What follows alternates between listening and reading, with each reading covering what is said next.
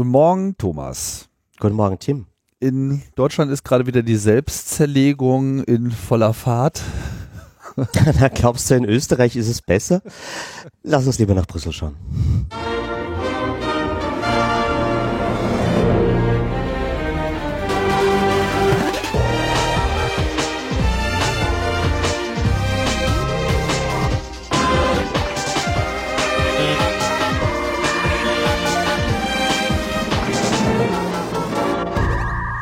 Logbuch Netzpolitik Nummer 240 vom 22. Januar 2018.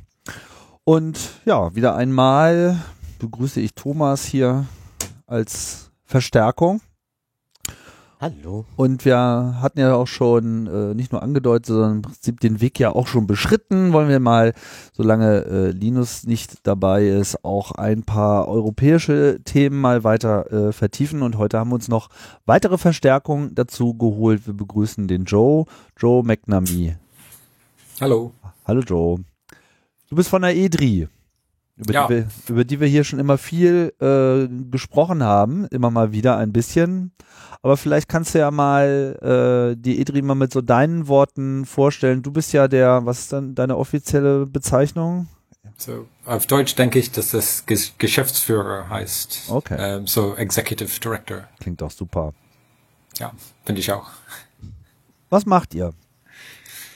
Was wir machen. So, EDRi ist ein Verband von digitalen Bürgerrechtsverbänden aus ganz Europa und so wir versuchen so die Arbeit des Verbandes zu machen, so Kontakte, so Zusammenarbeit zu bauen zwischen unseren Mitgliedern, Informationen an den Mitgliedern zu schicken. So, es ist, wenn es in Brüssel Themen gibt, ist es sehr wichtig, dass die Verbände wie Epicenter in Österreich oder digitale Gesellschaft in Deutschland, dass sie wissen, was in Brüssel passiert, so dass sie auf nationalen Ebenen auch aktiv werden können.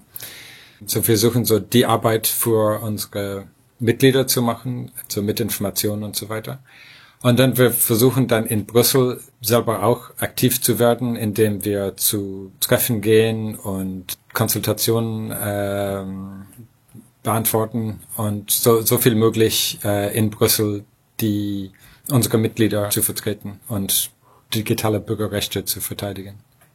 Ja, das ist schon noch eine Untertreibung, also weil was EDRi macht, ist in ganz vielen der Themen nicht nur die Augen und Ohren der Zivilgesellschaft zu sein, also oft würde man es gar nicht mitbekommen, was in Brüssel debattiert wird, wenn es EDRi nicht gäbe, aber ihr habt ja auch ein sehr aktives Lobbyingbüro und seid extrem gut da drin, die Interessen der Bürgerrechtsbewegung zu vertreten. Also Full Disclosure, Joe war mal mein Chef in der Zeit, wo ich für EDRi gearbeitet habe und ich habe sehr viel von ihm gelernt, was Interessensvertretung angeht und wie man Politik wirklich macht.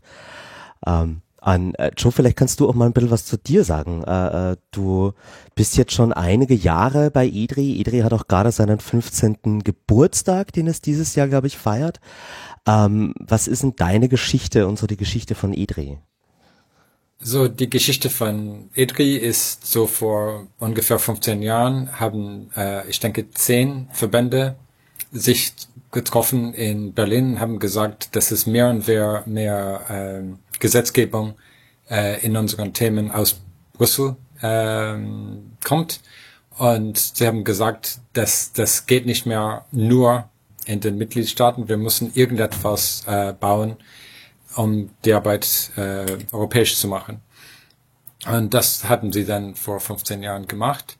Und bis zu 2009 hat es kein Büro in Brüssel gegeben. Und ich habe dann in 2009 das Brüsseler Büro geöffnet. Am Anfang war ich alleine.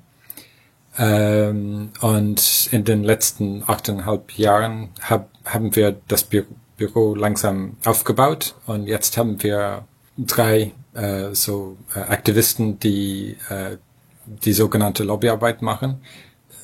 So Aktivistenarbeit, das ist keine echte Lobbyarbeit, würde ich sagen. Dann haben wir eine Person, die so Community-Management macht, eine Person, die Kommunikation macht, so die zum Beispiel die EDRiGram und die Design und die Internetseite, unser Blog macht. Und dann zurzeit haben wir so 11 Leute im Büro, um so diese 2 verschiedene Aufgaben zu machen. Auf einer Seite die Aktivistenarbeit mit der EU und auf der anderen Seite die Informationen für das breite Publikum und die Mitglieder. Mhm. Das ist beachtlich, so innerhalb von 8,5 Jahren von einem auf 11 Mitarbeiter. Was man vielleicht auch noch dazu sagen sollte, dieses Treffen 2003, mit dem EDRi gegründet wurde, ist, wenn ich richtig liege, auch im BCC passiert, bei einem CCC-Kongress. Da war ich selber nicht dabei. Wie bist du denn dazu gekommen? Also was ist denn dein Hintergrund, dass du jetzt bei EDRi gelandet bist? Ich habe 1995, 1996 bei CompuServe gearbeitet, so ein Internetanbieter, ein sehr nicht neutraler Internetanbieter in Großbritannien gearbeitet. Erstens als Kundendienst und dann als im technischen Dienst. Dann bin ich nach Brüssel gekommen und ich habe ein paar Monate für eine Lobbyfirma gearbeitet als Praktikant. Dann habe ich ein Büro aufgemacht für eine britische Lobbyfirma, die unter anderem das Internetanbieterverband vertreten hat und vertritt immer noch. So, ich habe zwischen 1998 und 2009 für die Internetanbieter, der Verband zur Eurovispa, gearbeitet. Die vertritt meistens die kleineren Firmen. Und in 2009 hatte ich so genug davon. Und ich habe, das ist eine ganz komischer Zufall. Ich habe ein Gespräch gehabt mit Open Society Foundation und die haben gesagt, dass sie Interesse hätten, digitale Bürgerrechte in Brüssel zu unterstützen. Und ich kannte EDRi. EDRi hat damals einen sehr guten Ruf, weil sie haben öfters sehr gute Leute zu Treffen in Brüssel geschickt. Das EDRiGram und die Newsletter war und ist immer noch sehr beliebt in Brüssel. So, ich habe so gleichzeitig Gespräche gehabt mit EDRi und mit Open Society und ich habe Unterstützung für ein Jahr bekommen. Und das war genug, um das Büro zu öffnen und dann ein bisschen Schwung in die Bewegung, in die Bürgerrechtsbewegung in Brüssel zu bringen. Und dann, wie gesagt, wir sind dann gewachsen bis zu 2018. Ja, das heißt, der erste Mitarbeiter von EDRi hat auch gleich sein eigenes Funding mitgebracht und du sagst, EDRi hatte damals einen guten Ruf, der ist heute nochmal viel stärker. Also ich habe das selber überlebt, wenn man so von einer kleinen Organisation aus E-Mails an irgendwelche EU-Institutionen schreibt, wird man gerne mal ignoriert, aber sobald ich meine EDRi-Adresse hatte, öffnen sich die Türen, weil das ernst genommen wird und weil man damit ein ganz anderes Auftreten hat. Also da ist EDRi ist auf jeden Fall eigentlich mit Abstand von Access Europe die einzige Organisation, die wirklich in Brüssel präsent ist, so für den Kernbereich der netzpolitischen Themen. Es gibt da natürlich noch Free Software Foundation Europe und andere, die sich um Teilaspekte kümmern, aber ihr habt ja ein riesiges Portfolio, also ihr kümmert euch ja um von Datenschutz, Urheberrecht, Netzneutralität, eigentlich der gesamte netzpolitische Reigen und sofern es eure Kapazitäten zulassen, versucht ihr überall mitzuspielen. Ja, das ist ein Problem, so es gibt mehr und jedes Jahr gibt es mehr zu tun als das Jahr zuvor und EDRi hat seinen Ruf, weil wir alles sehr präzise und korrekt und machen, ohne irgendwelche Fehler zu machen. Und wenn wir 2 Themen haben, ist das relativ einfach. Wenn das 3 ist, ist das ein bisschen schwerer. Und zurzeit haben wir so viele verschiedene Themen, dass diese Qualität immer zu respektieren ist schwer. Aber bis jetzt haben wir das geschafft.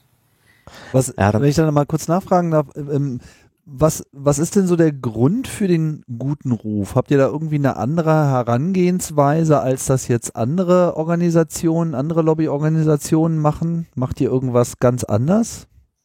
Ich habe als Lobbyist gearbeitet und das, was ich jetzt tue, ist nicht Lobbyismus. Deswegen, weil wenn man ein Lobbyist ist, denkt man an die kurzfristige Prioritäten von einer Firma oder einer Branche. Mhm. Wenn man Aktivist ist, hat man Prinzipien, die dauerhaft sind. Und deswegen hat man eine andere Sicht und mehr, wir können besser auf Dauer unsere Analyse behalten. So für Lobbyisten denken sie ein Jahr und dann müssen sie etwas anderes denken das nächste Jahr.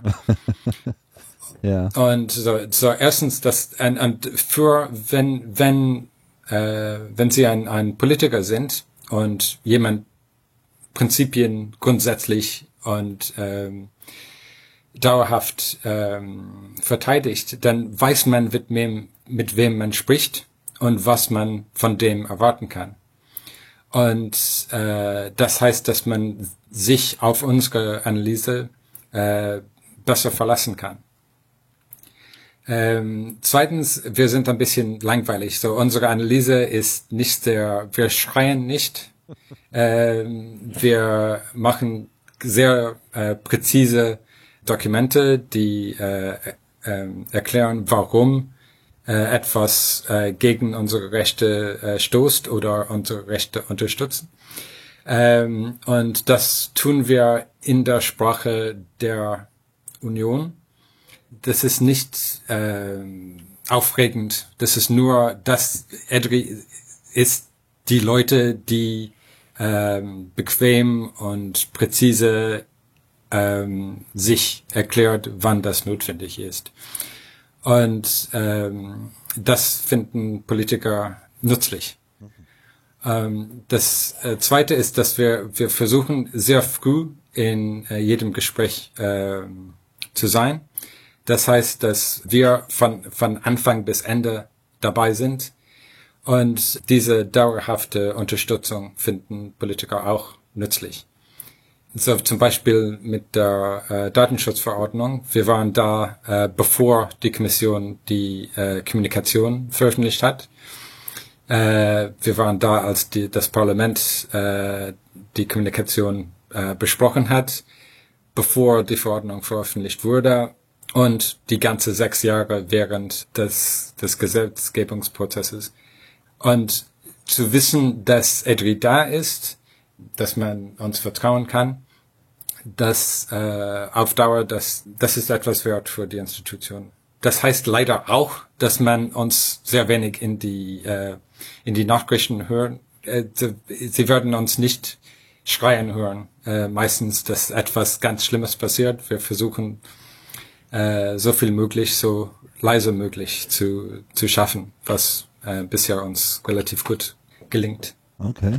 Ja, das ist sowieso ein Problem. Also EDRi hat schon eine Stimme, die gehört wird innerhalb der Bubble, der europäischen Gesetzgebungsbubble, aber aus dieser Bubble hinaus zu kommunizieren, ist sehr schwierig, vor allem auch, weil die innenpolitischen Redaktionen über Europa meistens nur dann berichten, wenn die Abstimmung schon passiert ist und nicht im Vorfeld, wenn die Leute noch was tun könnten, um das Ganze zu beeinflussen. Aber das ist eigentlich eher auch eine gute Überleitung zu unserem ersten Thema. Ein Thema, das in Deutschland ja gerade wieder große Wellen schlägt im Rahmen des Netzwerkdurchsetzungsgesetzes, aber was du ja, glaube ich, auch schon seit vielen, vielen Jahren als eines deiner Spezialthemen hast, unter dem etwas breiteren Begriff Plattformregulierung.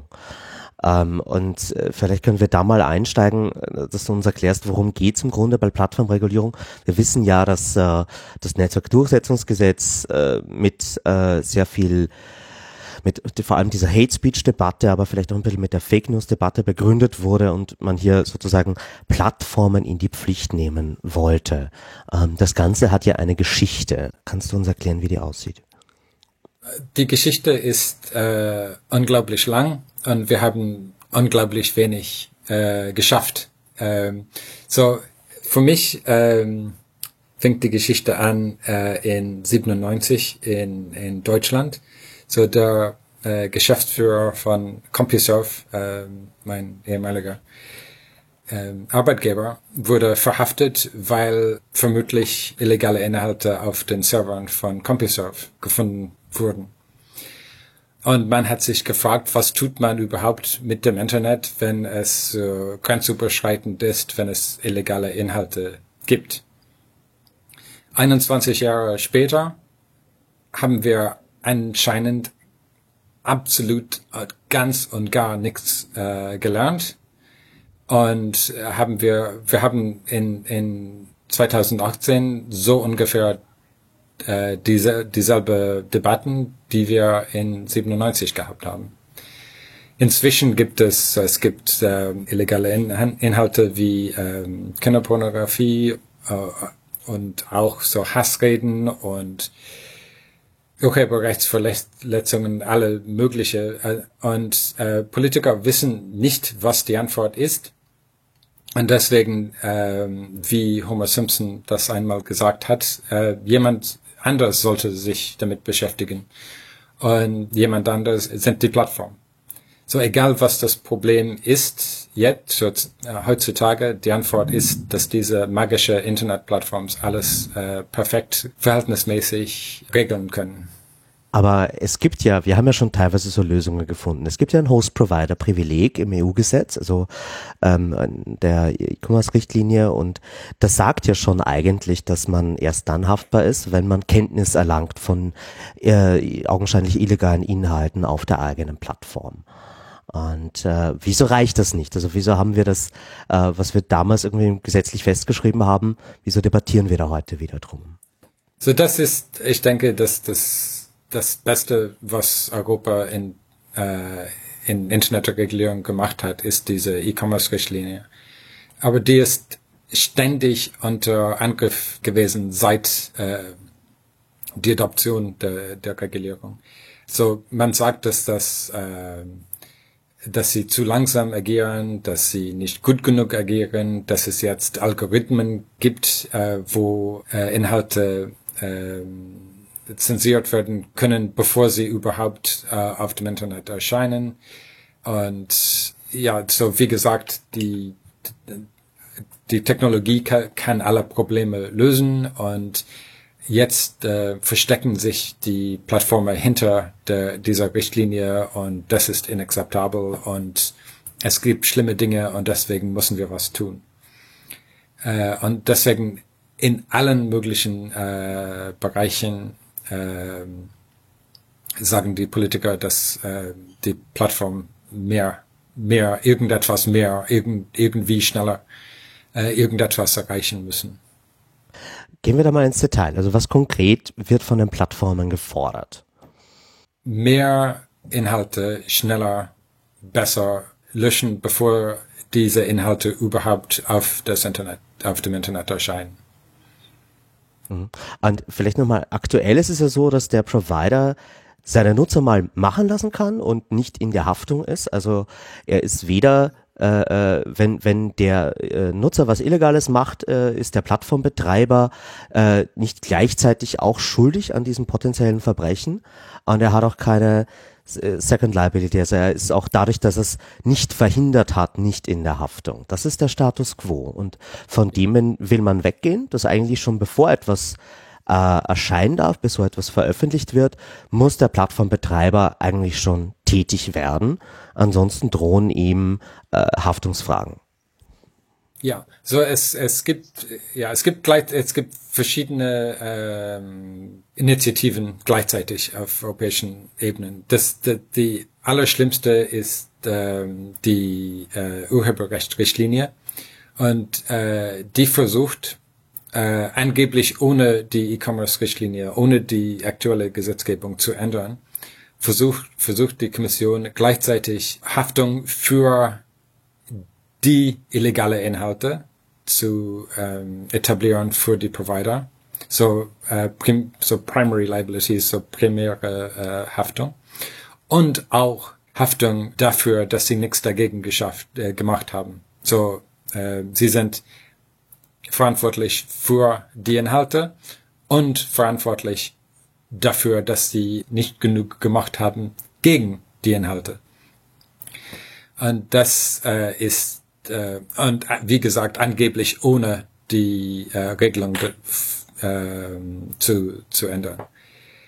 Das würde heißen, dass die Plattformen sehr viel schneller löschen müssten, um nicht für die Inhalte zu haften.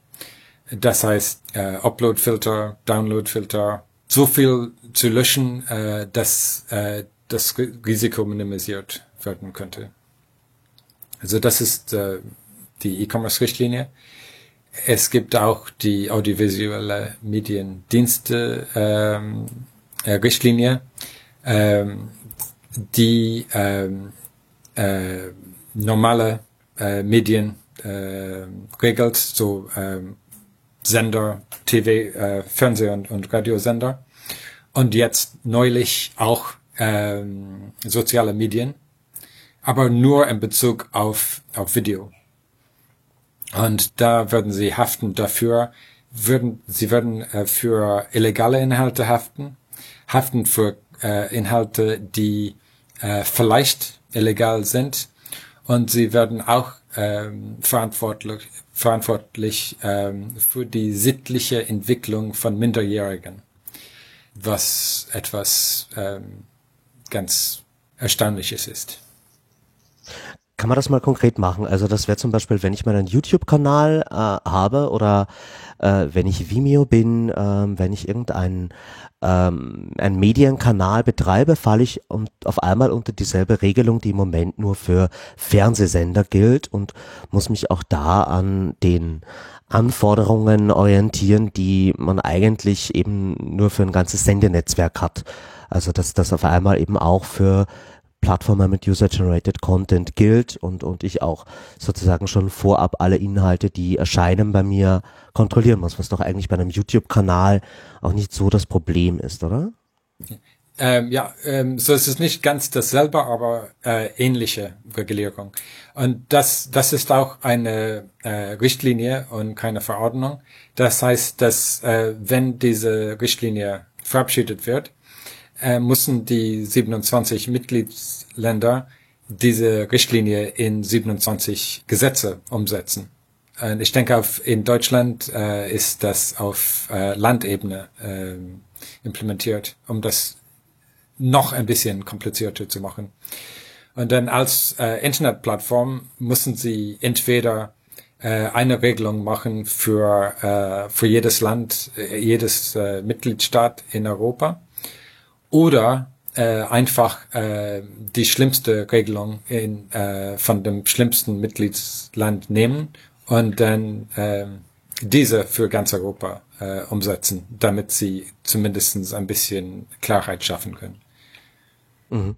Aber gehen wir vielleicht noch mal einen Schritt zurück. Also wir waren vorher noch bei CompuServe 1997, und da wurde irgendwie der Geschäftsführer vom Internetprovider verhaftet, weil da illegaler Inhalt auf den Servern war. Solche Geschichten kennt man ja aus den 90ern. Wir hatten in Österreich auch einen Fall, wo ein Internetprovider von der Polizei besucht wurde und alle Server wurden mitgenommen, weil es da einen illegalen Inhalt gab. Und dann hatten wir diese Debatte in den 90ern, die, glaube ich, 2001 zur E-Commerce-Richtlinie geführt hat mit diesem Host-Provider-Privileg. Da haben wir doch was gelernt. Da haben wir doch eigentlich irgendwie, da hat die Politik doch irgendwie erkannt, hey, das mit dem Internet funktioniert nur, wenn man dem Leine gibt, wenn man jetzt nicht vorab kontrolliert, was Nutzer online auf Plattformen hochladen, und vor allem der Betreiber der Plattform kann nicht diese Vorabkontrolle machen. Wieso sind wir davon so weit weggekommen, dass wir heute sagen müssen, hey, nein, du musst davor ab jede Art von Kontrolle machen, weil wir haben so ein großes Problem im Internet. Da hat sich doch ganz grundlegend was an der Debatte verschoben, und wahrscheinlich denken die Politiker heute auch nicht mehr an irgendeinen Host-Provider, sondern nur noch an Facebook und Google. Was hat sich da in der Debatte verschoben? Grundsätzlich geht es alles immer um Urheberrecht. Seit 2001 hat es ständig Lobbyarbeit gegen diese E-Commerce-Richtlinie gegeben. Das wurde immer wieder versucht, vor Gericht die Wirkung von der Richtlinie zu minimisieren. Und so neulich mit Terrorismus, mit Hassreden, mit alle anderen Probleme haben sie versucht, so diese Richtlinie zu löschen schließlich. Und das kommt auch. Und es ist interessant zu sehen, dass wir haben eine Kinderschutzrichtlinie, wo keine Pflichten entstehen für die Anbieter. Wir haben eine Terrorismusrichtlinie, wo keine neue Pflichten entstehen für die Anbieter. Und wir haben eine neue Copyright-Richtlinie, wo doch neue Pflichten, um so zum Beispiel diese Upload-Filter, diese neue Verantwortung besteht. Und man muss sich die Frage stellen, warum ist Urheberrecht so viel schlimmer und so viel wichtiger als Terrorismus? Aber so ist die Lage halt in Brüssel zurzeit. Ja, ich glaube, das ist ja auch in den USA so. Also der beste Weg, etwas aus dem Internet in den USA zu bekommen, ist eine DMCA-Anfrage, also ein Takedown-Versuch wegen Urheberrecht zu machen. Und die meisten solcher Anfragen passieren auch, ohne dass es wirklich einen urheberrechtlichen Rechtsanspruch gibt. Das ist einfach der effizienteste Weg, Dinge aus dem Internet zu zensieren. Also da ist die Lobby aus der Ecke wahrscheinlich einfach am stärksten. Aber gerade bei der ganzen Fake News und Hate Speech Debatte, da geht's ja doch dann noch um andere Themenbereiche, weil dass die Urheberrechtsindustrie irgendwie gerne Netzsperren hätte, das ist nichts Neues. Aber da geht's ja wirklich auch um diese Frage der Verantwortung der Plattformen. Und ich glaube, das ist auch noch ein ganz wichtiger Bereich, über den wir sprechen müssen, wo sozusagen man versucht, ja im Grunde Rechtsdurchsetzung, Rechtsprechung zu privatisieren, und wer da eigentlich aus der Pflicht genommen wird, nämlich die Strafverfolgungsbehörden. Ja, so erstens, wenn man effizient sein will und wenn man die Probleme echt richtig anfassen will, dann muss man die Dinge von der Seite der Plattform sehen. So, sie haben Gründe, Inhalte nicht zu löschen und Gründe, sie zu löschen. Und was man versucht, ist, sie mehr und mehr Gründe zu geben, Inhalte zu löschen. Ob das in der Richtlinie, in der E-Commerce, in der Urheberrecht-Richtlinie geht oder des Verhaltenskodex um Hassreden. Die Provider sind immer wieder dazu fast gezwungen, die Inhalte zu löschen. Vielleicht bringen wir das mal, um es ein bisschen konkreter zu machen. auf das Beispiel des deutschen Netzwerkdurchsetzungsgesetzes. Da ist ja jetzt in den letzten Wochen auch viel passiert, seit das Gesetz in Kraft ist.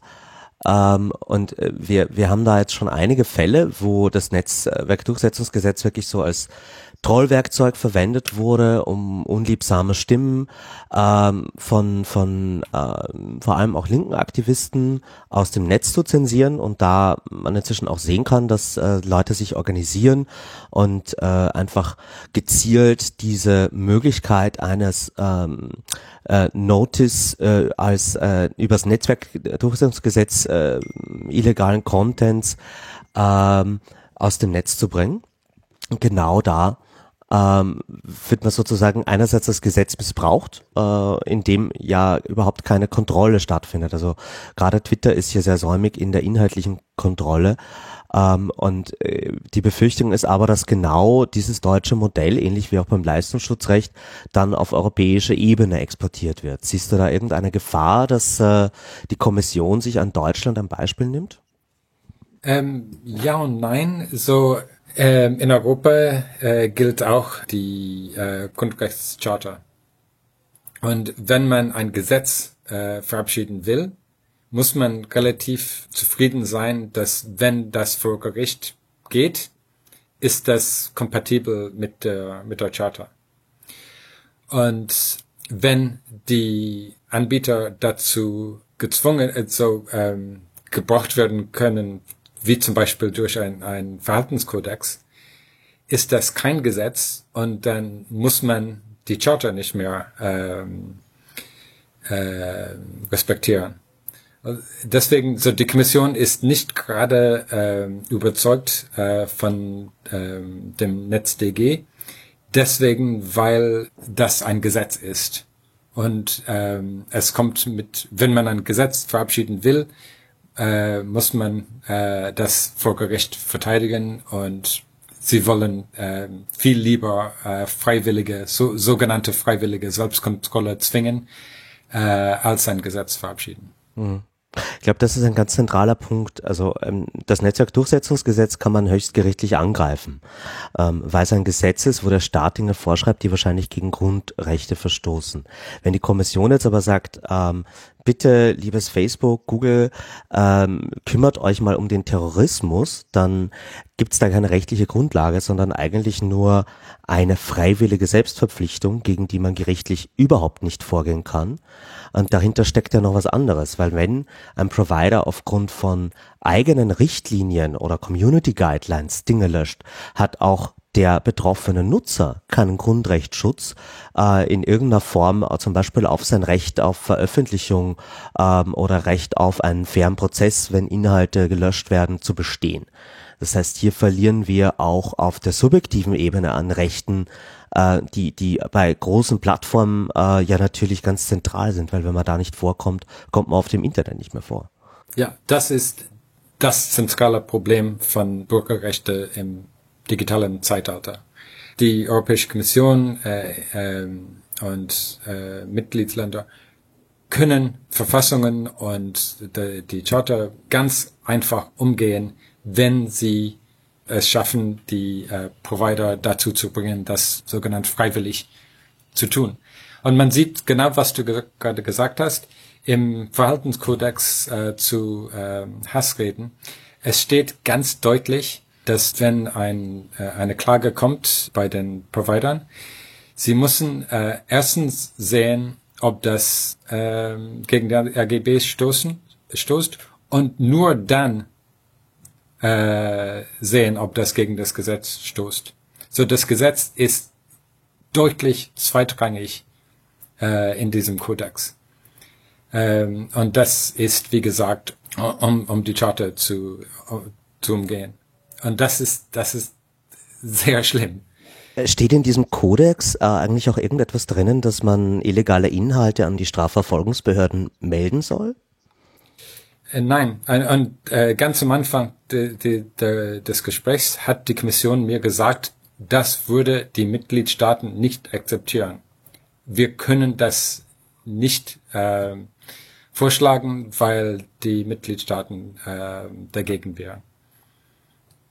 Aber das bedeutet im Grunde, Der Staat will keine Gesetze machen, weil die wären ja grundrechtswidrig. Die Provider sollen sich selbstständig drum kümmern, auch wenn die Nutzer dann bei falscher Löschung und bei Overblocking keinen Rechtsbehelf mehr haben. Und die Strafverfolgungsbehörden wollen sich im Grunde gar nicht mit dem Thema beschäftigen, weil das macht ja nur Aufwand und ganz viele Fälle. Das heißt, das soll einfach gelöscht werden, ohne dass es geahndet wird. Wunderbar. Ja, so jeder Beteiligte ist damit einigermaßen zufrieden. Die Plattformen sind zufrieden, weil sie die Dinge löschen aufgrund der AGBs. Sie haben nie gesagt, dass sie irgendetwas irgendwann gehostet hat, was illegal ist. Der Plattform ist einigermaßen damit zufrieden. Der Mitgliedstaat ist zufrieden, weil sie keine Meldungen hat zum Thema illegale Inhalte, weil niemand hat gesagt, dass es illegal war. Derjenige, der die illegale Inhalte aufs Internet gestellt hat, ist zufrieden, weil keiner hat gesagt, dass es illegal war. Alle außer irgendwelche Opfer und Meinungsfreiheit, alle sind relativ zufrieden. Ja, besonders. Das ist zynisch. Ja, dich verfolgt dieses Thema ja schon sehr lang. Wir werden hier auch noch auf viele der EDRi-Artikel dazu verlinken. Und ich glaube, das ist eine sehr aktive Debatte. Glaubst du, da wird sich jetzt in dieser Gesetzgebungsperiode noch weiter etwas tun? Also gibt es da Punkte, wo Leute die Augen offen halten sollten und vielleicht noch aktiv werden können zu dem Thema? Das Allerwichtigste, um aktiv zu werden, ist die Urheberrechtsrichtlinie. Deswegen, weil die Richtlinie geht nicht um Urheberrecht. Es gibt viele Leute, die sagen, ja, das ist interessant, aber was geht mir diese Urheberrecht an? Es geht um primäre und sekundäre Haftung von Providern. Und das wird dann Wirkung haben für alle Inhalte. Es geht um Uploadfilter, es geht um Surveillance von allem, was Inhaltsüberwachung. Inhaltsüberwachung, wie könnte ich dieses Wort vergessen? Überwachung von allem, was man auf Internet hochladen will. So wichtiger kann das nicht sein. Und wie gesagt, das ist nicht nur, es geht nicht um Urheberrecht, es geht um Überwachung von alles, was wir auf Internet tun. Außer, es gibt jetzt diese High-Level-Group zum Thema Fake News. Die Kommission will irgendetwas tun vor dem Sommer. Was das sein könnte, ist allem relativ undeutlich.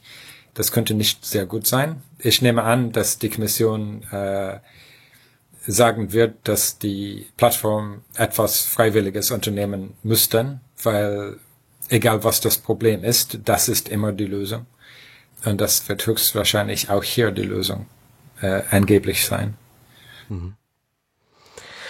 Ja, großes Thema. An der Stelle nochmal verwiesen auf die letzte Folge mit Julia Reda, wo wir uns nochmal näher mit der Urheberrechtsrichtlinie und den Uploadfiltern da drin beschäftigt haben, auch mit den Möglichkeiten, bei dem Dossier konkret aktiv zu werden. Aber Joe, du hast ja nicht mehr viel Zeit, deswegen wollte ich vielleicht noch kurz zu einem anderen Thema kommen, nämlich die E-Privacy-Verordnung. Darüber sollten wir auch noch kurz sprechen, weil wir das, glaube ich, bis jetzt noch nicht wirklich behandelt haben hier im Podcast. Kannst du dazu vielleicht kurz noch was sagen? Also das ist ja sozusagen nach der Datenschutzgrundverordnung, die im Mai diesen Jahres 2018 in Kraft treten wird, macht man jetzt nochmal ein zweites Gesetz zum Datenschutz auf EU-Ebene. Und was man ja von manchen Lobbyisten hört, ist, wozu brauchen wir das denn? Die Datenschutzgrundverordnung reicht doch schon. Und wieso brauchen wir jetzt noch eine E-Privacy-Verordnung? Also ich habe in den letzten 7 Jahren habe ich die Lobbyisten hören sagen, dass die Datenschutzverordnung das Allerschlimmste der ganzen Welt ist und jetzt ist das perfekt und brauchen wir nichts anderes. Wie ich am Anfang gesagt habe, die Lobbyisten haben Tendenz, eines zu sagen und dann etwas ganz anderes zu sagen in der folgenden Debatte. Es geht um die Vertraulichkeit von Kommunikation. Es geht um die Inhalte von E-Mails, von Anrufen. Es geht über Verschlüsselung, über Vorratsdatenspeicherung. Es geht um wie und ob man gefolgt werden kann durch Wi-Fi, als man in einem, zum Beispiel jetzt schon in Schiphol Flughafen in Amsterdam, als man durch den Flughafen bummelt, die Wi-Fi-Netzwerk folgt, wo du bist, wie lange du da bist, in welchen Geschäften du gehst, wie lange du im Geschäft bist. Ist das erlaubt oder nicht? Soll das erlaubt werden oder nicht? In welchen Fällen soll das erlaubt werden? So online und offline so gestalkt werden, ob das akzeptabel ist oder nicht. Ob die Provider die Inhalte deiner E-Mails oder deiner Anrufe benutzen können für gewerbliche Zwecke. Es ist anders, es ist nicht einfach Datenschutz. Es geht auch um, so wie gesagt, Vertraulichkeit von persönlichen und geschäftlichen Gesprächen und Kommunikation. Okay, und das Ganze war vorher eine Richtlinie, es wird jetzt eine Verordnung. Dieses Gesetz hat schon das Europaparlament passiert und ist jetzt schon im Trilog. Was heißt denn das? Also in welchem Status ist dieses Gesetz jetzt gerade? So, es ist nicht ganz im Trilog, es ist halbwegs in Trilog. So, das Parlament hat einen Text, dass das Parlament bereit ist, in Trilog zu verteidigen. Die Industrie hat eine riesige Lobbyarbeit auf nationaler Ebene gemacht, um die Mitgliedstaaten gegen die Verordnung zu setzen. So, wir haben in Brüssel haben wir so lange Zeit viel Arbeit gemacht zum Thema Datenschutz und Vertraulichkeit von Kommunikation. Leider sind wir nicht in allen Mitgliedsländern und und deswegen hat die Industrie versucht, ihre Lobbyarbeit anderswo zu machen. Und die Mitgliedstaaten im Rat sind dabei, ihre Verhandlungsposition zu finalisieren, um dieses Trilog anzufangen. Ein Trilog, erstens, also ich sollte am ersten sagen, dass also anstatt eine richtige transparente Diskussion zu haben zwischen den Institutionen, wir haben so ein System namens Trilog, und das heißt, dass das Parlament und der Rat nimmt eine Position und dann haben sie geheime Gespräche, bis zu sie einen Text haben, wo alle Leute sich einigen, worauf alle sich einigen können. Mhm. Und wir warten, wie gesagt, auf den Rat.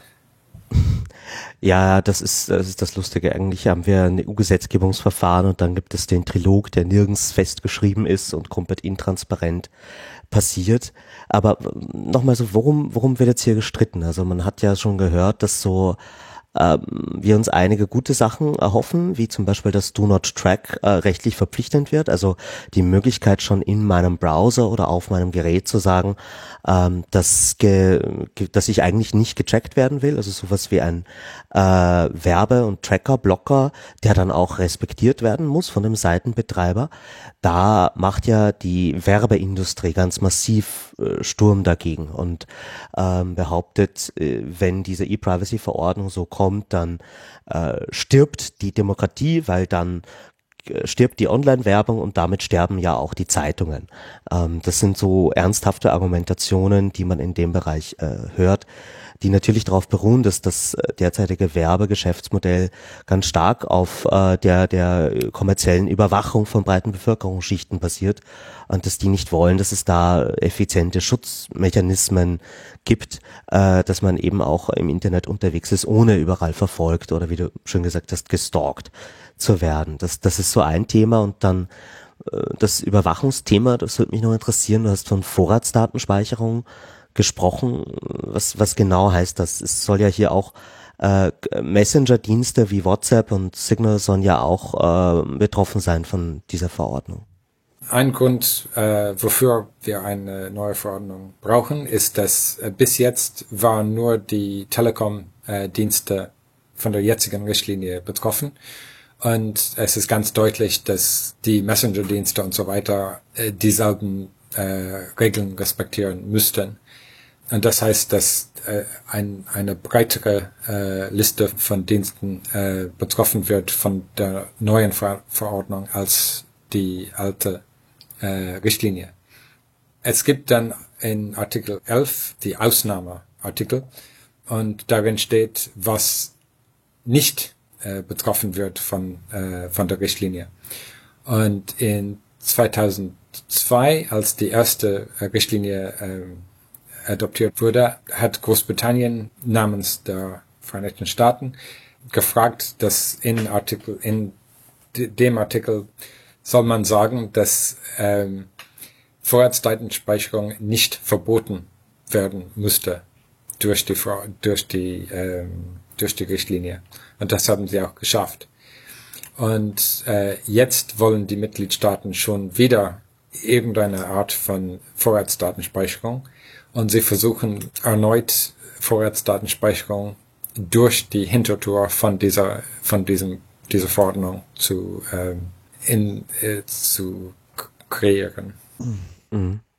Ja, und das, obwohl wir schon zweimal vom Europäischen Höchstgericht bestätigt bekommen haben, dass eine Vorratsdatenspeicherung grundrechtswidrig ist.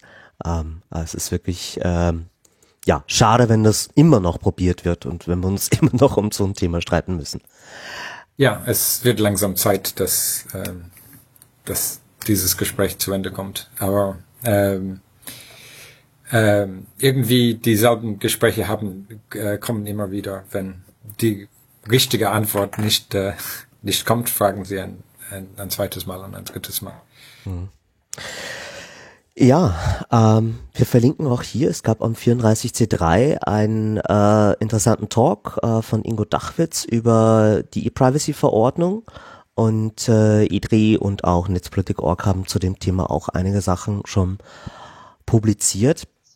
Ja, Joe, haben wir noch irgendwelche Themen vergessen, wo du sagst, das ist jetzt auch noch auf der Agenda? Im Mai 2019 sind ja Europawahlen und da wird ja noch einiges passieren. Bis dahin nehme ich an.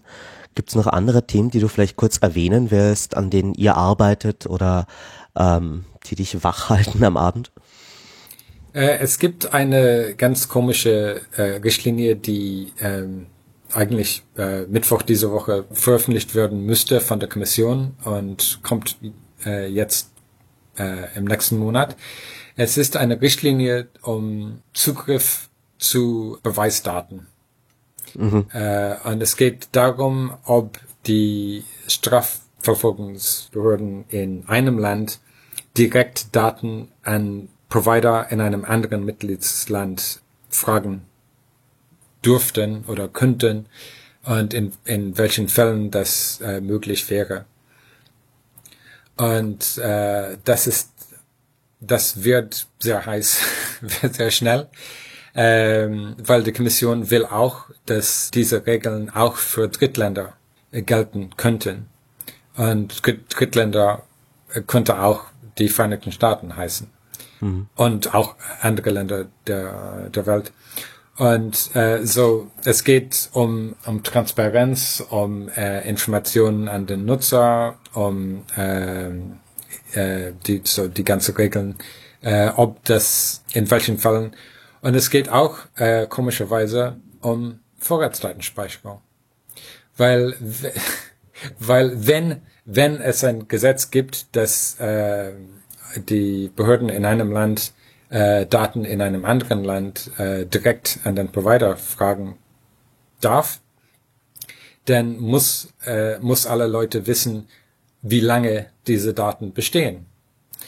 Und die beste Möglichkeit zu wissen, ob diese Daten existieren oder nicht, ist eine Regel zu haben, dass die Daten 6 Monate oder einem Jahr gespeichert werden sollen.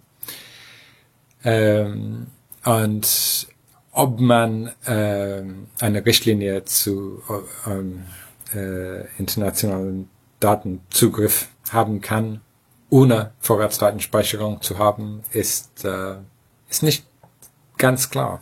Und dann, eine Frage. Dann werden wir zum, bitte? Joe, unter welchem Namen läuft denn diese Initiative mit den Beweisdaten? Auf Englisch heißt das Directive on Cross-Border Access to Evidence. So Richtlinie über grenzübergreifende Beweisdaten. Grenzübergreifend, ja. Ja, also ich weiß, dass da in der ISP-Community schon lange drüber gestritten wird, weil das heißt natürlich, um es konkret zu machen, wenn die ungarischen Behörden von einem deutschen Online-Dienst Daten haben wollen, dann müssen sie bei der deutschen Polizei anfragen und dann normales Rechtshilfeersuchen stellen, und dann kriegen sie die Daten eigentlich auch nur, wenn das eine Straftat ist, die auch nach deutschem Recht eine Beauskunftung rechtfertigen würde, und genau das will man abschaffen. Dass da eigentlich, solange es irgendwo eine Rechtsgrundlage gibt, auch in anderen Ländern den Zugriff haben kannst, und das eben nicht nur auf EU-Länder begrenzt, sondern vielleicht sogar auch von außereuropäischen Ländern, und eben noch dazu die Frage, ja, wenn ich da Daten beauskunften kann, müssen die vielleicht sogar extra länger vorgehalten werden, was natürlich dann eine Speicherfrist bedeuten könnte und vielleicht eine Vorratsdatenspeicherung über die Hintertür ist. So, jetzt mal so, wenn ich Joe und die Cross-Border Directive richtig verstanden habe, zusammengefasst. Ja, also ich denke, das war eine ganz tolle Zusammenfassung. Das wird so kompliziert, so die europäische, die Artikel des Vertrags, worauf man eine solche Richtlinie basieren könnte, ist auch nicht deutlich. Und es ist so kompliziert, rechtlich gesehen so kompliziert, dass ich heute früh gehört habe, dass sie vielleicht 2 Verordnungen haben könnten. Eine für die innereuropäische Fragen und dann eine andere für die Zusammenarbeit mit Drittländern. Und weil das halt so wichtig und plötzlich so dringend wird, werden sie versuchen, das nächstes Monat im Februar zu verabschieden von der Kommission und das zu adoptieren vor der Wahl in Mai nächstes Jahres. Ja. Also ich weiß, dass Europol hier massiven Druck macht, noch in dieser Legislaturperiode eine rechtliche Grundlage für den Bereich zu haben. Und mich wundert nicht, dass man das Ding gleich möglichst groß machen will. Das haben wir auch beim Urheberrecht gesehen. Wenn man gar nicht erst versucht, irgendwie ein annehmbares, grundrechtskonformes Gesetz vorzuschlagen, sondern das möglichst schlimm macht, dann werden die Bürgerrechtler und in dem Fall auch die Internetprovider, deren Interessen sich zum Teil da mit unseren decken, nur noch damit beschäftigt sein, die schlimmsten Dinge zu bekämpfen, anstatt irgendwie eine saubere, grundrechtskonforme Lösung zu bekommen, die dann vielleicht auch vor Gericht hält. Und wenn das nicht kompliziert genug wäre, gibt es eine ganz andere Initiative im Europarat, in Straßburg, um ein internationales Vertrag zum selben Thema, aber weltweit zu machen. Das heißt, dass die EU und der Europarat gleichzeitig dasselbe tun. Juhu. Ja. Also euch wird nicht langweilig. Nein, bei uns ist nie langweilig. Ja. EDRi hat auch gerade, wie ich sehe, einige Job-Openings für Interns. Ich kann das nur jedem empfehlen, wenn man die Möglichkeit hat, bei EDRi anzudocken, sollte man das tun, da lernt man viel. Was sucht ihr denn für Leute, John? Wir haben ganz verschiedene Praktikanten, also Leute, die sich echt mit dem Thema Interessenvertretung, digitale Bürgerrechte, europäische Politik auseinandersetzen wollen, dann sind sie hier richtig. Leute, die leidenschaftlich brennen. Muss man denn noch andere Voraussetzungen haben außer Leidenschaft? Intelligenz wäre auch nützlich. Leute, die ein Studium machen oder gerade gemacht haben zum Thema europäische Politik oder internationales Recht. Hauptsache, dass sie die Themen studiert haben oder studieren. Und wir wollen, es ist auch sehr wichtig für uns, dass wenn wir Praktikanten haben, dass sie etwas hier lernen. Und das heißt, dass wenn wir eine Bewerbung bekommen, wir wollen sehen, dass sie irgendwo hin wollen. Und sie wollen lernen, um etwas zu tun. Nicht um ein Praktikum zu machen, sondern um etwas zu schaffen für sich selbst. Weil es gibt viel zu viele Praktiken in Brüssel, die keinen Sinn haben. Und wir bezahlen auch ein bisschen, weil das halt nur fair ist. Ja, also bevor man irgendwie das typische Kommissionspraktikum macht, was ganz viele Leute machen, wo man eigentlich nur lernt, wie so große bürokratische Organisationen gefährlich und demotivierend sind, sollte man lieber zu einer kleineren NGO gehen. Und da ist EDRi zu empfehlen. Ich habe auf der Website nachgeschaut. Es wird gerade nach einem Communications- und Community-Intern gesucht und nach einem Policy-Intern. Und beide Stellen sind von März bis Juli ausgeschrieben. Und ja, wir verlinken die beiden auch. Joe, was kann man noch tun, um EDRi zu unterstützen? Ich glaube, ihr freut euch über Spenden und Supporter, oder? Ja, ja, sehr. So Spenden sowieso und dann Supporter, die regelmäßig uns unterstützen, noch mehr. Die Arbeit, die gemacht werden muss für digitale Bürgerrechte, hört nicht auf, zu größer zu werden. Das ist unglaublich. Und wir sind irgendwie, wir werden größer und immer wieder zu klein. So, wir brauchen so viel Unterstützung möglich, um diese Arbeit zu machen. Diese Arbeit, die man nicht besonders gut von den Mitgliedstaaten aus sehen, aber die sehr wichtig ist. Und es ist auch uns sehr wichtig, dass unsere Mitglieder stark sind. Und das heißt, dass so viele Leute wie möglich sich bei euch in Epicenter Works und unsere andere Mitglieder tätig werden und euch auch unterstützen. Ja, auf jeden Fall. Und dann meine letzte Empfehlung für alle Leute, die vielleicht sich insgesamt mehr für die europäische Politikebene interessieren, weil man kann nur sagen, da sind viele Themen, die dann später so oder so als Verordnung oder Richtlinie auf die Mitgliedstaaten zukommen und man muss sich mit Brüssel beschäftigen. Das ist so ein bisschen wie das Internet. Wenn man es nicht tut, dann beeinflusst es das eigene Leben trotzdem. Und da gibt's noch eine Ressource, die ich empfehlen will, und zwar den Newsletter von EDRi, das EDRi-Gramm. Wir haben schon erwähnt, EDRi gibt's seit 15 Jahren und das ist auch der wahrscheinlich am längsten existierende Newsletter zu netzpolitischen Themen in Europa, der, glaube ich, so zweiwöchentlich oder monatlich rauskommt und sehr guten Einblick verschafft da drin, was gerade auf EU-Ebene diskutiert wird. Der ist sehr lang, das ist so definitiv was für LiebhaberInnen, aber man kann sich da auf jeden Fall reintigern und das ist eine gute Ressource, um auf dem Laufenden zu bleiben. Und Sie sind nicht gezwungen, alle Artikel jede 2 Wochen zu lesen. Wirklich? Gibt's da keine Prüfungen? Wird das nicht irgendwie? Ja. Die letzte Sache ist noch, EDRi feiert diesen 15-jährigen Geburtstag, glaube ich, ja auch im April in Brüssel. Falls da jemand vorbeikommen will, da wird es auf jeden Fall eine tolle Feier geben. Ja.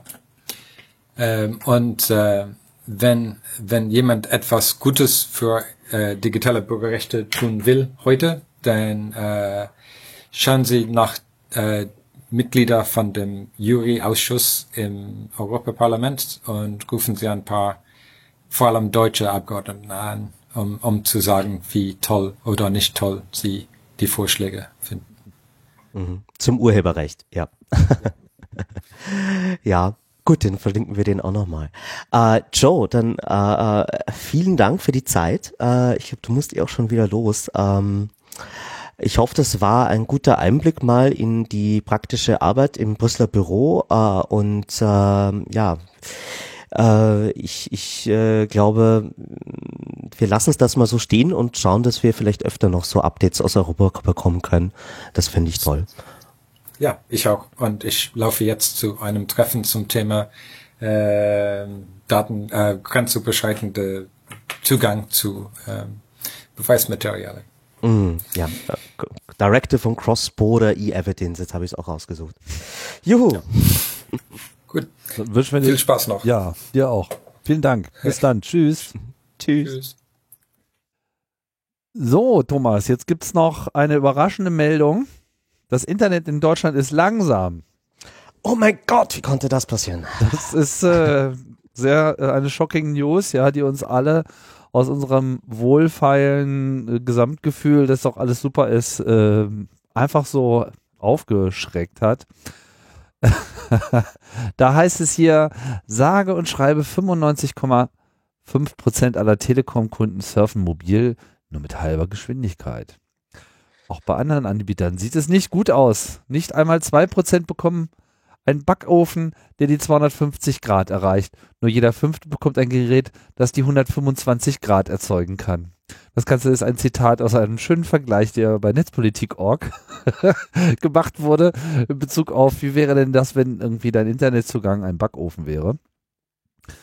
Mit anderen Worten, die Bandbreiten, die so versichert werden und für die man ja dann letzten Endes eigentlich auch die Verträge abschließt, werden halt überraschenderweise nicht durchgehend erreicht. Oh Wunder, ja. Also das Ganze ist ein Artikel von Markus Reuter, der bezieht sich auf den Jahresbericht der Bundesnetzagentur zur Breitbandmessung. Also die Bundesnetzagentur hat da ja ein Tool, wo Konsumenten nachmessen können, wie schnell ihr Internet wirklich ist, und diese Daten werden jährlich eben in einem Report veröffentlicht und die Ergebnisse sind halt wirklich desaströs. Also vor allem eben im ländlichen Gebiet ist es so, dass die allermeisten Nutzer nicht die Bandbreiten bekommen, für die sie bezahlen. Und gerade in den Gebieten ist es ja auch so, dass es keinen Wettbewerb gibt, also dass man da oft ja nur die Telekom als Anbieter hat und auch gar keine Wahlmöglichkeit, würde man irgendwie aus diesem Vertrag raus wollen. Es ist nirgendwo besser. Und das ganze Thema ist an sich mal irgendwie schlimm genug, aber ich wollte dann irgendwie noch eine andere Dimension dem dazugeben, weil wer meinen Talk auf dem 34C3 zur Netzneutralität gehört hat, weiß schon, was kommt. Es gibt nämlich in Europa so eine Sonderregelung, dass man in der EU-Verordnung gesagt hat, hier eigentlich kaufen Kunden ja nicht nur eine Internetleitung, die bitteschön neutral sein soll, also nicht zwischen Applikationen unterscheidet, sondern nein, die kaufen ja auch Internet in der Geschwindigkeit, und diese Geschwindigkeit soll bitte auch eingehalten werden. Und gerade im Festnetzbereich gibt es da eigentlich die Verpflichtung auf EU-Ebene, dass Internetanbieter nicht nur theoretische bis zu Angaben machen, wie schnell das Internet sein soll, sondern auch Minimum, Durchschnitts- und Maximumbandbreiten.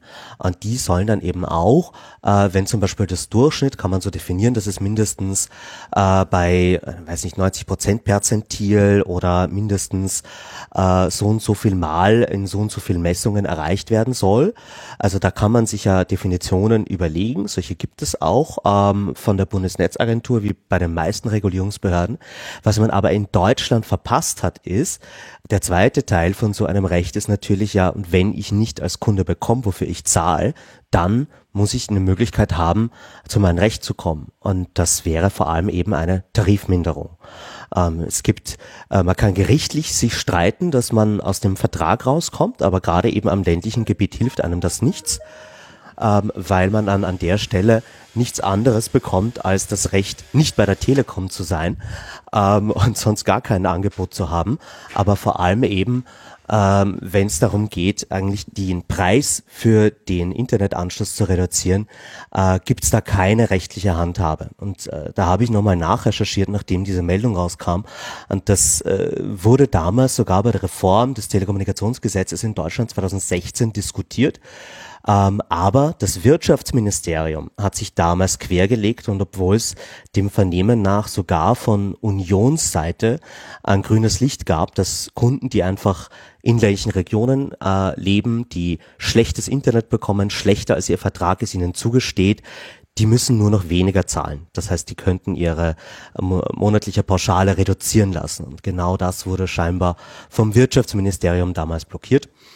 Und das ist natürlich besonders kritisch zu sehen, weil wir sehen hier einfach ein Problem, das Millionen von Haushalte betrifft. Und de facto sind die Nutzer alleine im Regen damit und haben derzeit leider überhaupt keine Handhabe. Das wäre vielleicht etwas, was man in Koalitionsverhandlungen mal einbringen sollte. Falls mal wieder welche gibt, richtige. Ich bin ein Freund von der Minderheitsregierung. Aber du bist ja auch ein Netzneutralitätsfundamentalist. Ja, ich schätze mal, du warst gemeint, als Herr Höttges, der aktuelle Telekom-Chef, sich da jetzt gerade geäußert hat. Ich weiß gar nicht, ob du das schon gesehen hast. Nein, habe ich nicht. Ja, also er hat da ein paar interessante Feststellungen. Überhaupt würde ja eigentlich viel zu viel reguliert werden in Europa. Wir sehen das ja eigentlich genau andersrum. Und man müsste ja mal eine umfassende Deregulierung machen, damit die Telekom denn nur so arbeiten könne, wie sie wollte. Und das ganze Netzneutralitäts- Argumentationsgebäude, das sei ja alles blanker Unsinn, warum man denn eine E-Mail genauso schnell transportieren sollte wie eine Business-to-Business-Anwendung, das wäre ja alles ganz schlimm. Also dieses Interview, was hier gegeben hat, ist sowieso ganz grandios. Am geilsten ist wirklich die Feststellung, dass für moderne Anwendungen, und da kommt komischerweise ja immer noch irgendwie dieses Ding mit vernetzten Autos, so, ja, die irgendwie mit 5G dann ja wieder eine neue Zukunft haben soll, theoretisch. Aber weniger als 10 Millisekunden auf den Stationen vom Fahrzeug über die mobile Site in die Cloud zu den Applikationen und wieder zurück sind viel zu viel. Zitat, Lichtgeschwindigkeit ist nicht genug.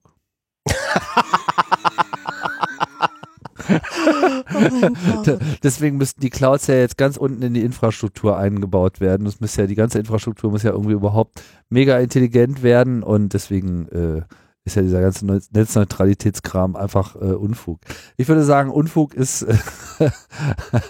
also ich weiß ja nicht so richtig, wie die Telekom das jetzt geplant hat, sozusagen schneller als Lichtgeschwindigkeit die Daten anzuliefern. Das bleibt Warpfelder oder sowas, oder? Das bleibt wirklich noch abzuwarten. Aber ja, Sie müssen sich ja was überlegen lassen. Das mit dem Glasfaserausbau fällt Ihnen auf den Kopf. Jetzt müssen Sie irgendwie, nein, wir gehen schneller als Lichtgeschwindigkeit. Nein, aber was man alles tun kann, wenn es einem nicht so peinlich ist, dass der eigene Backbone so im Arsch ist wie bei der Telekom. Ich meine, so ein Netz auf Verschleiß zu fahren und dann trotzdem solche Forderungen zu stellen, ja. Ich meine, da gibt's wirklich einen großen Teil der eigenen Kunden, die man verarscht, die nicht das bekommen, wofür sie zahlen und anstelle, dass man irgendwie den Wettbewerb, der in Deutschland schon viel zu lange fehlt, gesetzlich mal irgendwie in diesen Markt presst, versucht man einfach noch mehr neoliberalen Bullshit mit noch weniger Regulierung. Und ich wette, dass wir da jetzt die ganze Zeit mit 5G wiederholen, ja. Dass es ja so viel Steuerung und so viel Kontrolle gibt und dabei wird komplett übersehen, dass das, was wirklich funktioniert hat, ist einfach nur Wettbewerb in den Telekommunikationsmarkt drängen, keine Diskriminierung zwischen Anbietern erlauben und gleichzeitig auch wirklich staatliche Gelder in die Hand nehmen, um öffentliche Netze zu bauen, und zwar Glasfasernetze, die dann von allen Betreibern genutzt werden können. Und was auch wahrscheinlich notwendig wäre, im Mobilfunkbereich einfach auch das MVNO-Modell zu erweitern, weil da kann man schwer alternative Netze bauen, aber da muss man einfach die bestehenden für andere Anbieter öffnen. Und zwar zu besseren Konditionen, als das jetzt der Fall ist.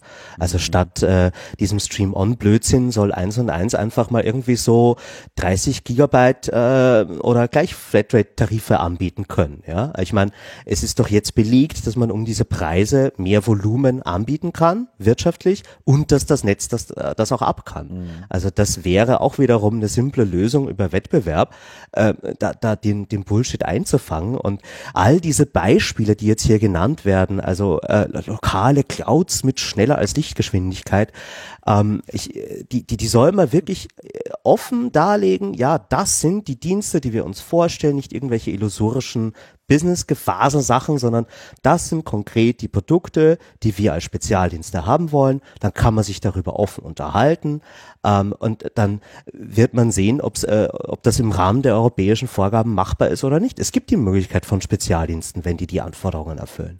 Aber so die ganze Zeit über die Hintertür, das ist ja eigentlich nur dafür da, um die Debatte zu versauern und weg von den Fakten zu kommen, so wie damals wie Oettinger, irgendwas mit selbstfahrenden Autos an dieser Stelle zu brabbeln, ist halt einer fachlichen Debatte nicht zuträglich. Ja, das ist wirklich Hanebüchen, dass ihr mit diesem Ding, also ich meine, ich will einfach kein autonomes Auto, was davon abhängig ist, dass irgendeine Cloud sich rechtzeitig meldet.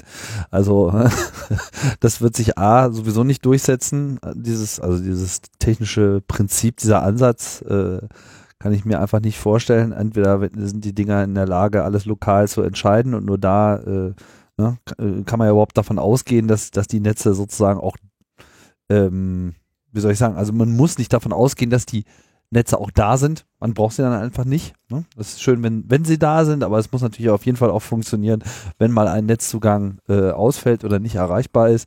Lichtgeschwindigkeit hin und her. Ich denke, für Deutschland würde Lichtgeschwindigkeit eigentlich vollkommen ausreichen. Sollten wir uns vielleicht langsam mal annähern. So. Mhm.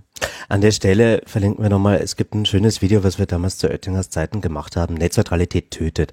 Da wird sogar dieser Mythos mit den selbstfahrenden Autos aufgegriffen und dass das halt in jedem Tunnel und jeder Bergregion schon bricht dieses Dogma, dass man da immer Netzanschluss bräuchte. Und Tesla ist ja auch das beste Beispiel, wie es in der Praxis gehen kann. Also dass man wirklich nur solche Argumente verwendet, da braucht man ja auch ordentlich taube Ohren, auf die solche Bullshit stoßen muss, damit man da nicht sofort ausgelacht wird.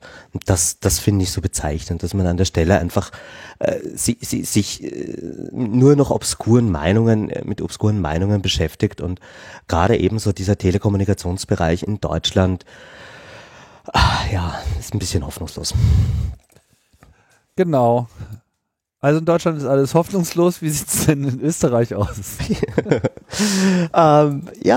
Wir haben ja eine Regierung, eine schwarz-blaue, also konservativ rechts außen, und die haben jetzt im Jänner ihr erstes netzpolitisches Gesetz vorgeschlagen, und zwar geht es da um ein Datenschutzanpassungsgesetz Inneres, das kommt aus dem Innenministerium, und da werden Änderungen gemacht in allen möglichen Gesetzen, um die Datenschutzrichtlinie umzusetzen. Es gibt ja die Datenschutzgrundverordnung, die im Mai in Kraft tritt, und zu der gibt's auch eine Richtlinie, die sich um den polizeilichen Bereich kümmert, und die wurde da eben umgesetzt. Also es sind auch ein paar andere Anpassungen dabei, aber das ist grundsätzlich, worum es dabei geht. Und Epicenter Works hat sich die mal angeschaut, und es gab da auch schon von mehreren Parlamentsparteien Stellungnahmen dazu, dass mit diesem Gesetz eben die Protokollpflichten eingeschränkt werden sollen, nämlich auf eine sehr lustige Art und Weise. Also eigentlich im Moment ist es so in Österreich, jedes Mal, wenn ein Polizist auf Daten zugreift, dann muss man das 3 Jahre protokollieren, weil der fragt Daten von Personen ab aus irgendwelchen Datenbanken. In dem Fall geht es um Datenbanken des sicherheitspolizeilichen Bereichs, also durchaus welche mit sehr kritischem Inhalt, wo es auch dann so um Gefährdersport-Datenbank, wo Stadionbesucher drinnen sind und solche Sachen. Und hier protokolliert man natürlich, wie das so üblich ist. Da wurde jetzt zu dem Zeitpunkt auf den Datensatz zugegriffen mit dieser Rechtsgrundlage und von dieser Person. Und genau der letzte Teil wird weggestrichen. Bei automatischen Abfragen wird eben nicht mehr protokolliert, welche Person auf diese Daten zugegriffen hat. Und die Protokollpflicht wird von 3 auf 2 Jahre reduziert, mit einer schönen Begründung, Speicherminimierung.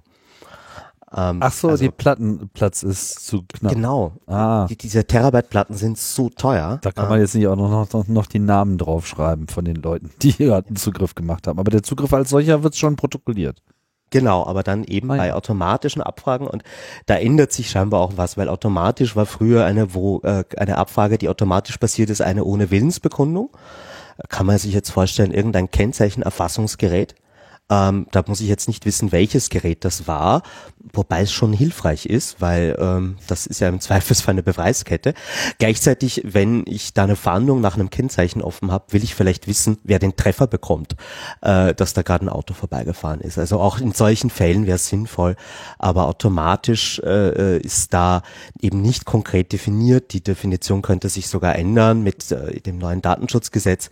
Also es ist ein kleiner Murksus, und ich wollte es halt erwähnen, weil es eine aktive Debatte gibt und noch bis zum 8. Februar die Möglichkeit, sich mit einer Stellungnahme bei diesem Gesetz zu Wort zu melden. Wir verlinken die relevanten Dokumente. Ach ja, ich stelle mir gerade vor, wie so im schönsten Oberösterreichisch irgendwie die Nachfrage abgelehnt wird mit, ich weiß doch gar nicht, was sie wollen. Hier steht doch, wer den Zugriff gemacht hat. Herr Automat. Oh nein, Automat. Ja. Ja, ich möchte jetzt extra Punkte dafür kriegen, dass ich nicht erst versucht habe, das auf Österreichisch zu sagen. Da würden wir beide scheitern.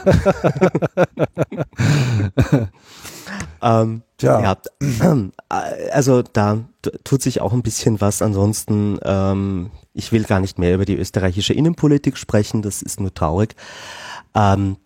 Aber ja, ich glaube, wir haben das Logbuch, die Logbuchverpflichtung einigermaßen abgehandelt. Mhm. Mal schauen, ob wir es noch schaffen, eine Sendung zu machen, bevor Linus wiederkommt. Genau, da müssen wir uns dann beeilen, weil irgendwann in der nächsten Woche wird er sich dann mal wieder zurückmelden. Aber wir sind jetzt beide viel auf Reisen. Genau. Von daher wird es eng. Wir schauen mal, was so funktioniert. Ich würde sagen, machen wir den Sack zu für diese Woche. Ja, es hat mich sehr gefreut, irgendwie hier als Stell dich ein Ersatzmann zu sein hier im Podcast. Nutzt doch mal die Kommentare, um ein bisschen Feedback zu geben, das würde mich interessieren. Vor allem auch, wir haben ja doch thematisch ein bisschen den Fokus verschoben, auch diesbezüglich würde es mich interessieren, ob das jetzt irgendwie schon zu viel Europa war oder sprachlich. Wir haben uns auch überlegt, ob wir jetzt bei Joe hat man es ja gemerkt, ihn auf Englisch oder auf Deutsch sprechen lässt. Joe kann zum Glück auch sehr passables Deutsch, aber natürlich gibt's englischsprachige Gäste auch noch viel mehr. Das würde mich einfach interessieren, ob es da starke Präferenzen in der Hörerinnenschaft gibt. Genau, oder ob man auch mal was auf Englisch einwerfen sollte. Aber es ist halt immer so eine Sache, wenn man irgendwie ein Programm auf Deutsch macht, dann finde ich, sollte man den Strom, soweit es eben geht, auch so aufrechterhalten. Aber das sicherlich im Einzelfall kann man da auch mal anders entscheiden. Nun gut, dann denke ich mal, haben wir es erstmal. Ihr da draußen, vielen Dank fürs Zuhören. Wir hören uns bald wieder. Wir sagen Tschüss, bis bald. Ciao.